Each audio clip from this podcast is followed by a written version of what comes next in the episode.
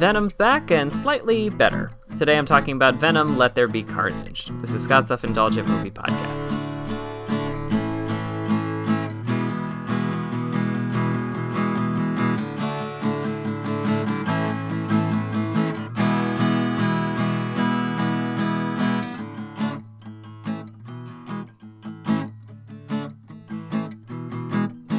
Hello, movie friends. Welcome to Scott's Self Indulgent Movie Podcast. I am Scott, and today I'm talking about Venom Let There Be Carnage, which is the most recent, uh, one of the more recent entries in the Sony Spider Man verse or whatever, um, with Tom Hardy coming back. And this one got better reviews than last time, so I was curious why. So without further ado, let's get started. I've never gotten the intense fandom for Venom as a character, and especially not for the initial movie. Character wise, Venom is such an id character that his best interpretations have been as an anti hero or a reluctant Spider Man ally. And even then, the emphasis is always on how cool and funny it is that he's so monstrous or willing to slice and dice people the way he is. So I was surprised that uh, by the much warmer reception to the sequel, Let There Be Carnage. Were critics grading on the curve after the pandemic, or is this movie genuinely better than the previous one? Let's find out. Fresh off his latest adventure, Eddie Brock is trying to get his life back together while keeping his symbiote partner satisfied. And he might have his shot when an interview with the soon to be executed Cletus Kasady puts Brock back into the limelight. But when Kasady pairs with another symbiote and escapes, Brock and Venom will have to find a happy medium and work together to stop a new menace Carnage. So I'll start my review by answering two questions. The first is Is this movie better than the first one? And yes, yes, it is. Is it good? Nah, not really. The movie is better because they get what works about this version of the character. The last film was trying and often failing to blend this gritty story with Tom Hardy doing a one man odd couple cartoon routine. Basically, Hardy was acting so hard that some scenes ended up being memorable. But the main story and a lot of one liners were groan worthy.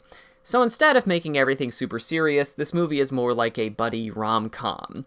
Venom and Eddie aren't getting along because Venom wants to eat people, and Eddie wants Venom to stop being so impulsive, which means we get more of the physical comedy bits that kind of worked in the first movie. You can feel director Andy Serkis's influences here, because who better to have somebody playing against somebody else that isn't there? And since these scenes play more like the film's centerpiece moments rather than just a thing that's happening for a joke now. And it's nicely tied together because Venom's impulsiveness is both the cause of their brief breakup and why Carnage comes into existence in the first place.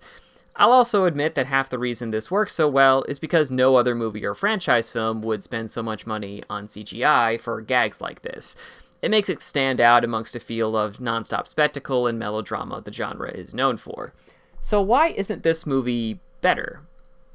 Action is one problem, or rather, who the action scenes focus on. There are plenty of solid rampage scenes by Carnage, where he takes on police forces and uses the full extent of his abilities, including giant webs, blades, and in- insane agility. Those scenes all look and play really well. So, what's Venom up to? Well, mostly those physical comedy gags I was telling you about. And that's arguably the movie's biggest problem, because Venom, as an action hero, literally doesn't show up until the final fight. And considering the movie's near 90 minute runtime and box office success of, of these movies, I genuinely wondered if there are scenes that ended up on the cutting room floor. Held, I'd expect a first round between Carnage and Venom where Carnage wins easily because of the disharmony between Eddie and Venom, which means the finale can be the cap where everything gels together. Also, for a villain that's fixated on Brock and literally created because of him, Brock and Kasady seem to live in different worlds until they're forced to fight in essence, this movie is better because it's more focused and gets what Tom Hardy is trying to do, but still not great because, like the last movie, there's not enough meat on its bones. The verdict is it's a slight improvement. Though it's more fun than you might expect, Let There Be Carnage lacks the action or narrative heft to get a full recommendation. 5 out of 10. This has been Scott's Self Indulgent Movie Podcast. Thank you so much for listening. Don't forget to like, share, and subscribe wherever you get your podcasts. And don't forget to join our Facebook group, Scott's Self Indulgent Movie World, for the latest reviews, discussions, and more. See you next time, everybody, and stay safe.